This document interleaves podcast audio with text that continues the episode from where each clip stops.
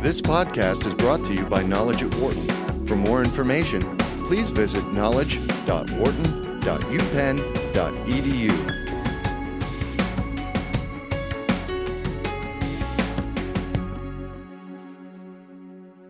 We often look at our relationships in terms of extremes. Someone is either a friend or a foe. But a new book suggests that we should actually be looking at how someone is both a friend and a foe. Friend and Foe is also the title of the new book by Wharton professor Maurice Schweitzer and Adam Galinsky, who's a professor at Columbia Business School. They're here today to talk to us a little bit about their book and how you can apply it in both your life and work. Maurice and Adam, thanks for being here. Thank you. Thank you. Now, you write that a key insight of the book is that both at work and at home, we're competing and cooperating all the time, often at the same time. You also point out that we often miss the mark by focusing on the discussion about whether it's better to do one or the other. So, wh- why is that? Well, I think it starts with the idea that we love to categorize things in our world. It really helps us navigate our way through our social experience. So, from a very young age, we categorize there are girls and there are boys. And that extends to thinking about people as either our friends or our foes. We just do that natural categorization. And, and, as academics, we also do that natural categorization when we construct our theories. You said, you know, we miss the mark all the time because it's really easy to come up with theory that says we are born to compete. It's also very easy to come up with the alternative theory. It's like we have an innate instinct for empathy. And so, even as academics, we're trying to simplify the world to try to understand it, and it's easy to take that one's lens. Now, to keep both those lenses, you know, and describe this idea there's a tension between them and a balance between them, it makes the world a, a little bit more complex, although obviously more realis- realistic. Um, and so, this idea that we're competing, cooperating all the time exists for every relationship. In fact, it, it you know, it even exists for co-authors. I think, right? It was, so, yeah, it was true for us. I mean, even going back and forth uh, taking terms writing and revising. And, you know, we, we talked about whose name is going to go first on the book. And we decided to go with the convention of alphabetical order, even though, you know, we both contributed e- equally. Yeah. And, could then a coin toss. You know, there's really no difference between. Um, it's just it's just an alphabetical, but even that you know creates some tension. Like, how are we going to decide who gets to be first, who gets to be second? Because being first is still a little bit better, you know. And so, fortunately, I was born with a slightly, you know, earlier name in the alphabet. But you know, it's it's it's you know you see that cooperation, competition, tension existing even as we wrote the book. Right. Now you identify actually three forces that influence how we shift from friend to foe, and those are scarcity, sociability, and dynamic instability. Can you describe each one of those one of those and talk a little bit about how they interact with each other? Yeah, so you know, let me give you one of the examples we use in the book, which I really love, which is the Grevy zebras in Africa. Now, you take these three forces of sociability, scarcity, and sort of dynamic instability, and you can see that happen. So they have an incredibly scarce, important resource on the plains of Africa, and that's water. Now, when water is abundant, they form a particular form of social organization, these strong collectives with lots of people interacting with each other in stable units around the water source. But when water becomes scarce, then they quickly sort of dissipate from the collective, form um, they um, uh, they form more sort of small bonds with each other, um, and that often are temporary bonds too. And so you can see how this scarce resource, which is dynamically changing over time, produces different types of social relationships. Yeah, and that's true even with people. Uh, we find, for example, siblings often compete for a scarce resource, which is parental attention. And so we have siblings, and we think about brotherly love, where siblings can be incredibly collaborative, the best of friends. But we also think about sibling rivalry. They can be incredible adversaries, often competing for some of these scarce resources. And this can change quickly, dynamically, as the family structure changes, or even at the very beginning, uh, breastfeeding, for example, is one way infants delay the arrival of a new sibling. Uh, that is by breastfeeding longer, women are less likely to get pregnant, and that that preserves their their attention uh, for for as long as they possibly can. And you can even see that change happen. Let's say a parent gets a new job that's more demanding of their attention. The family structure hasn't changed, but now the cooperation might become a little bit more competitive as they compete for that, that scarce resource. And one thing that actually uh, connects Maurice and I is that I'm, I'm a twin and his uh, wife is a twin. And so even in the womb, you're competing for scarce resources. So I was born much smaller than my, my, my sibling, and there's a weight difference for, with Maurice's wife and, and uh, her twin sister. You know, I'll give you just one other example. Think about Thanksgiving. Thanksgiving starts as the most cooperative day of the entire year. We come together as family and friends. We have an abundance of resources, all this food, and then we switch sometimes within an hour of the end of Thanksgiving dinner into one of the most competitive moments of the year, Black Friday. These what's scarce, these incredible deals two TVs, you know, for $30. And what do people do? They literally trample each other to death to try to get one of these TVs. And so we can see these, these re- scarce resource, whether it's a good deal, whether it's parental attention, whether it's water, it changes quickly over time and fundamentally alters social relationships. Now, you also have a lot of examples in the book. So again, I mean, where how can we take kind of the daily things that a leader of a country goes through, which I mean, I don't think a lot of us could really even imagine. But then also we can apply them to our lives. I think you know. I think there's. I think we can talk about just three examples of presidents. You know, one of the things that we talk about is um, one of the key things that we want to do is we want to signal trust to other people. We want them to trust us. And since the advent of television, um, every president in the United States has signaled trust in one very, very simple but specific way. They get a dog right? So take Barack Obama. Barack Obama's daughter is allergic to dogs, and yet he still felt compelled to get a dog. Scott Walker, eh, he's got two dogs. Scott Walker, headline in the New York Times is Scott Walker allergic to dogs. Will he defy history by not getting dogs? So that's you know one of these examples. But we also even see like in presidential or uh, you know in parliamentary politics, right? How important social comparisons are, which is another incredibly important part of the book. And you know, I, yeah. Maurice has a great example there. Well, I mean, yeah, in the book we talk about uh, two brothers, David and Ed Miliband. And if you're from the United Kingdom, those will be familiar names. They were both vying for the leadership of the Labour Party in in the United Kingdom, and uh, David was the first to announce that he was going to run, and his younger brother Ed announced that he was going to compete for that position. They went through several rounds of voting, and finally, at the very end, uh, the younger brother Ed edged out David. Now, this this social comparison that is, we're constantly comparing ourselves with people around us, including our siblings.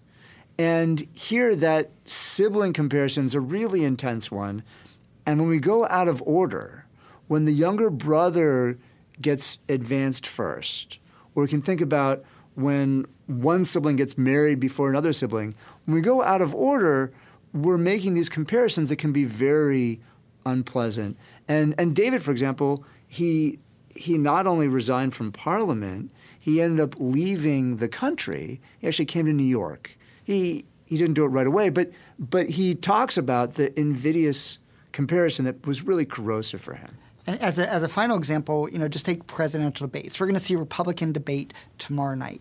And the question is, you know, do I want to like break out on my own or do I want to sort of be in step with other people? And, and one study that I did with some of my colleagues is we actually analyzed every transcript of every televised debate and we looked at something really simple. Did I mimic or was my verbal structure similar to the person who asked me the question or the person who I was responding to, let's say my opponent? And now you might think, you know, if I really use a different sort of verbal structure, I'm going to show I'm a leader, I'm going to be different. But if I use a similar verbal structure, it shows I'm kind of in tune with you, that I'm makes it more smooth, it makes it easier for you to process what I say. And so we actually showed that people who did more verbal mimicry actually got a higher boost in the polls after the debates. Now, this occurs in every walk of life. So, just for example, waitresses. Studies show that if waitresses mimic the behavior um, and words of their customers, they get higher tips. Study I did: if you know you like to lean back, if I lean back a little bit in my in my chair and we're negotiating, I get a better um, I get a better deal. If you like lean forward, if I lean forward a little bit towards you, I get a better deal. And so this mimicry occurs at the presidential level, you know, in restaurants, in negotiations, at work, all over the place there's a lot of examples in the book that seem to contradict a lot of commonly held thinking. And one of the ones I thought about is you know, two that really stood out was one that teams may actually be better off when they have less talent, and then another one is that it's actually better to be interviewed last for a job. Whereas I think our we might all think that you know it's it's better to be first because then you're first, you came in first. Yeah. So I was just curious about like how did that how does that play out? Like, why is what we think is true not actually the case? Yeah. So with, the talent one, you know, we call this the too much talent effect, um, and the idea is that when we have a lot of talented people in a group, one of the problems that can occur is it can create what's called status conflicts. Like who's really the best person? Who's going to be the alpha person? Who's going to take control? Who's going to dominate?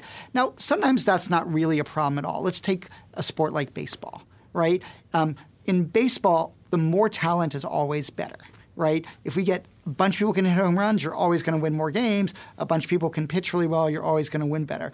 But in baseball, I don't need to coordinate my behavior very much with anyone else. I just need to hit the ball as hard as I can. Now, let's take another sport like basketball. It turns out in basketball, you see this too much talent effect. You really see this phenomenon where at a certain point, talent is helpful, but then it goes down and actually hurts you. Now, in basketball, we have to coordinate our behavior incredibly well. When I'm shooting, that means you're not shooting, and so therefore, who gets the ball is a scarce resource. In addition, it's much easier to score if I get the ball in a position close to the basket or there's not a defender. So that means it requires a lot of coordination. Even like rebounding and defense requires a lot of coordination. And so what we found is when teams get above a certain level of talent, they don't coordinate very effectively. They don't have a lot of assists. They have more turnovers, and their winning percentage actually goes down.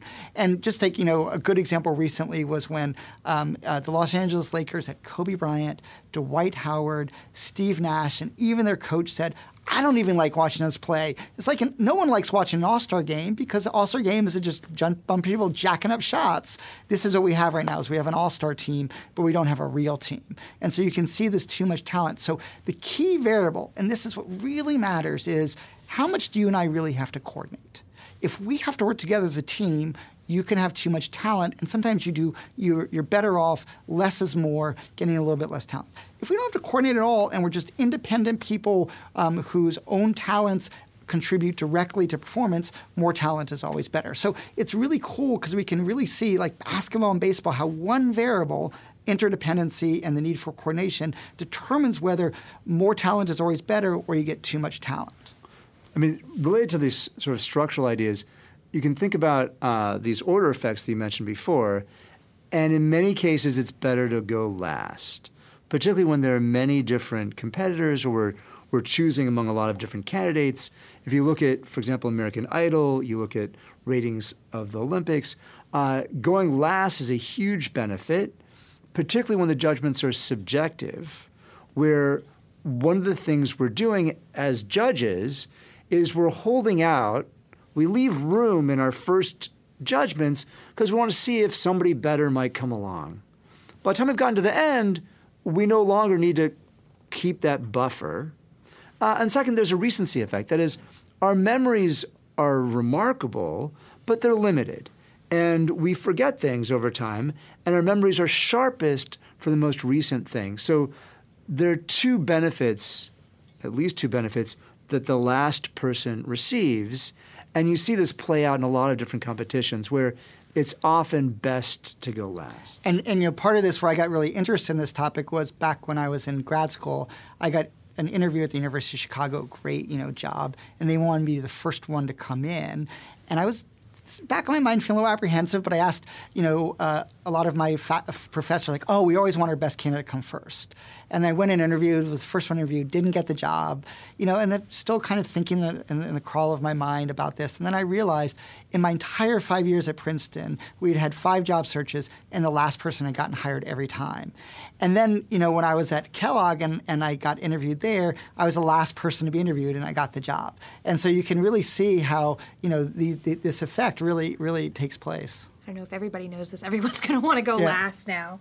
And now there's a, speaking of job interviews, there was also something in here that uh, there was also something in here about you guys had a colleague yeah. who used a really interesting exercise right before her interview that actually helped her ace it. And this was in your chapter about power. So yeah. could you tell us a little bit about that? Yeah. So you know, many years ago, I was trying to understand how to study power and you know, if you go in the lab and you say, you know, Maurice, you're going to be the boss, you know, Adam, you're going to be the subordinate, there's a lot of things going on to really just try to understand the basic psychological consequences of being in power, um, other than just the power. You know, like Maurice has to think about what am I going to say to Adam and direct him. Um, and so we came up with this, you know, manipulation to study experimentally, where we just said, think about a time when you had power. Really, just sort of recall that experience. And what we found is that actually the same effects if I if I told Maurice to think about time he had power is the same effects if I actually made him the boss. And so what happened is one of my former students, Gillian Ku, who's now a tenured professor at London Business School, but she went for an interview, and her first interview was at, at Harvard, and it didn't go very well. They really bludgeoned her with questions. She was kind of knocked off her game. She walked out of there feeling pretty demoralized.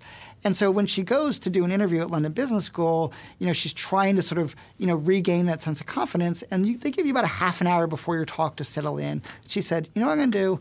I'm actually going to do Adam's experimental manipulation, you know, just see if it actually get the same effects. And so she wrote about a time when she had power, literally physically wrote it out to really like get into it.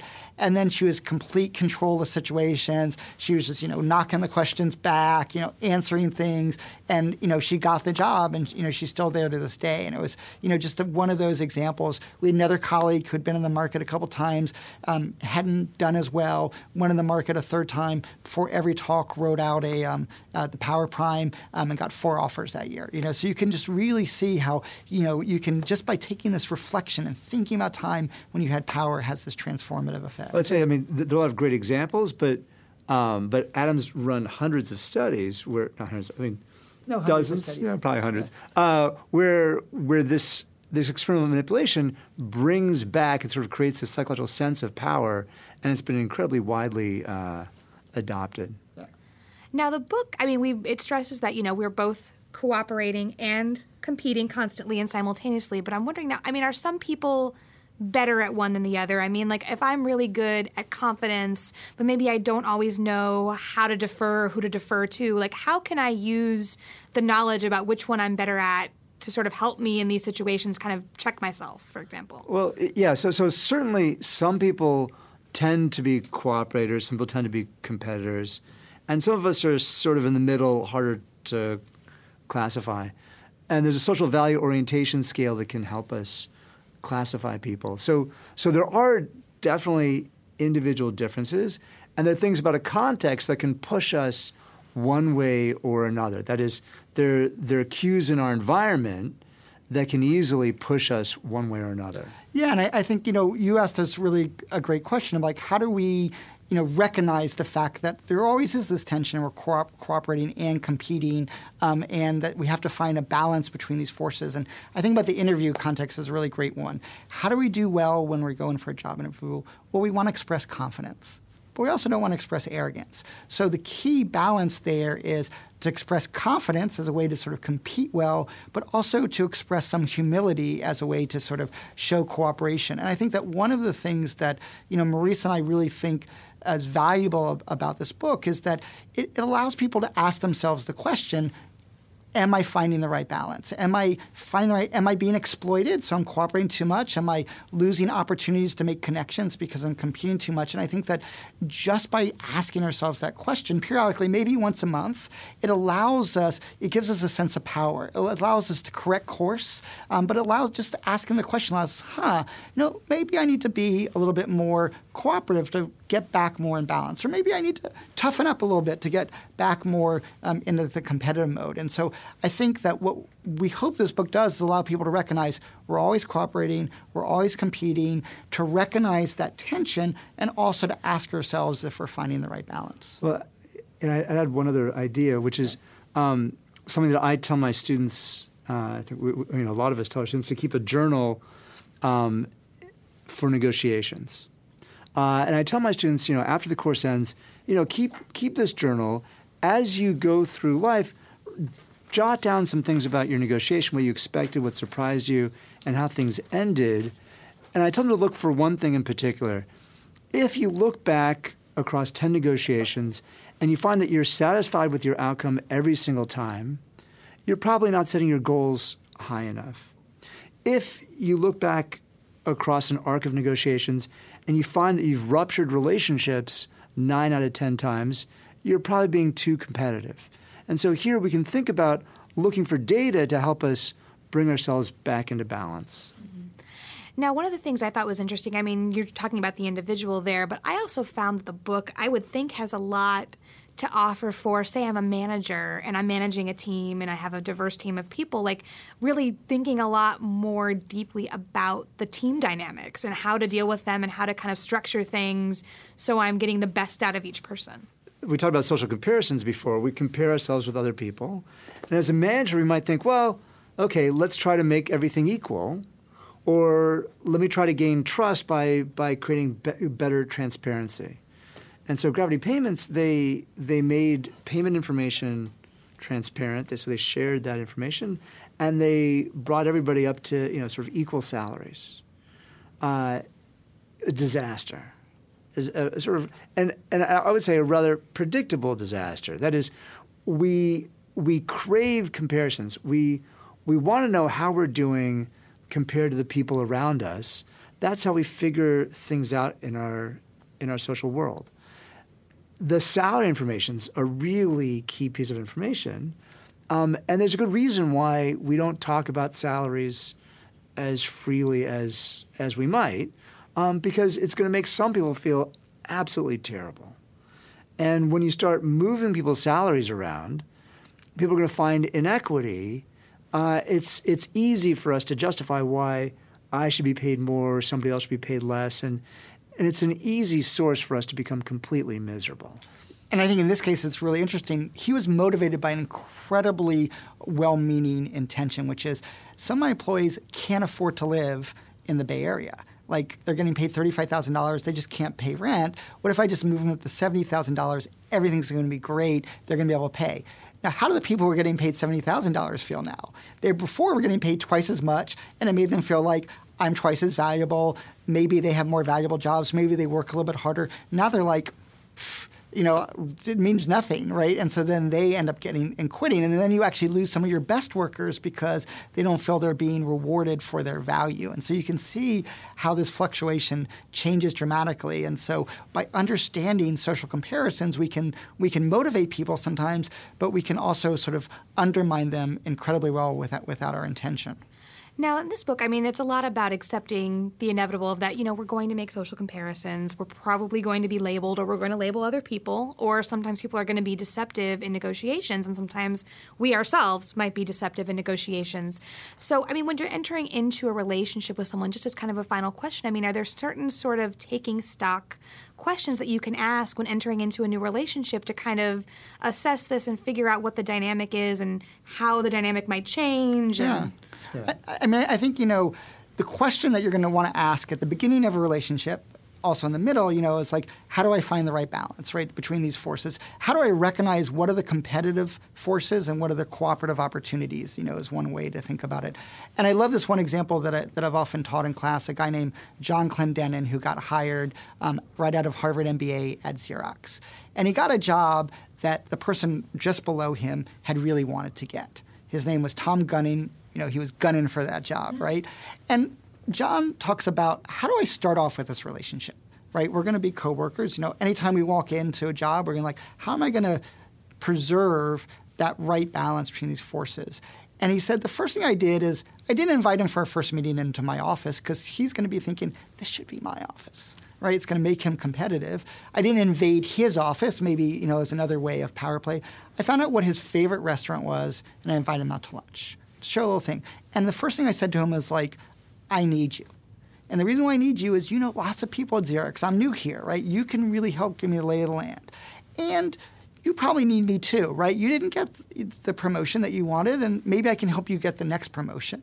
But then he, you know, to make sure that it's the right balance, he's like, and if you're not the person that can help me, I can find someone else. Right? So it wasn't just all hugs and kisses. It was a little bit too like, you know, we're there's a there's a tension here. And it's just a great example of saying, we can work together, but I'm not going to be exploited by you, but I'm also not going to exploit you either. You know, and so just recognizing I think that example is, a is a really great one. Well, I, th- I think it's important. Yeah, this idea of you know getting off on the right foot is exactly is exactly right. There's we need to think about this balance and I think often it's you know starting cooperatively, but also you know recognizing that that tension. In many relationships, we often come to a place where we violated somebody's expectations. So we can think about how to rebuild a relationship. And, and we talk about a, an example from uh, Baptist Hospital in Florida where there was a tragic medical error. Uh, there was a very young child who had, uh, whose breathing tube had been disconnected uh, during a scan. And because of that error, suffered severe brain damage. Now, what's interesting about this case, after this tragedy, the hospital staff took actions to repair that relationship. They were very candid, they were quick, they they apologized immediately and they took actions to change things at the hospital. They ended up bringing this family in to become advocates for the, ho- the hospital. And the parents talked about how these changes were dramatic, how they were committed to making sure this never happened again. They ended up transforming what would be an adversary into an ally. And there are a couple of interesting things about this. First, there are specific steps that they followed to transform this relationship. But second, these steps had been instituted at a policy level from the head administration.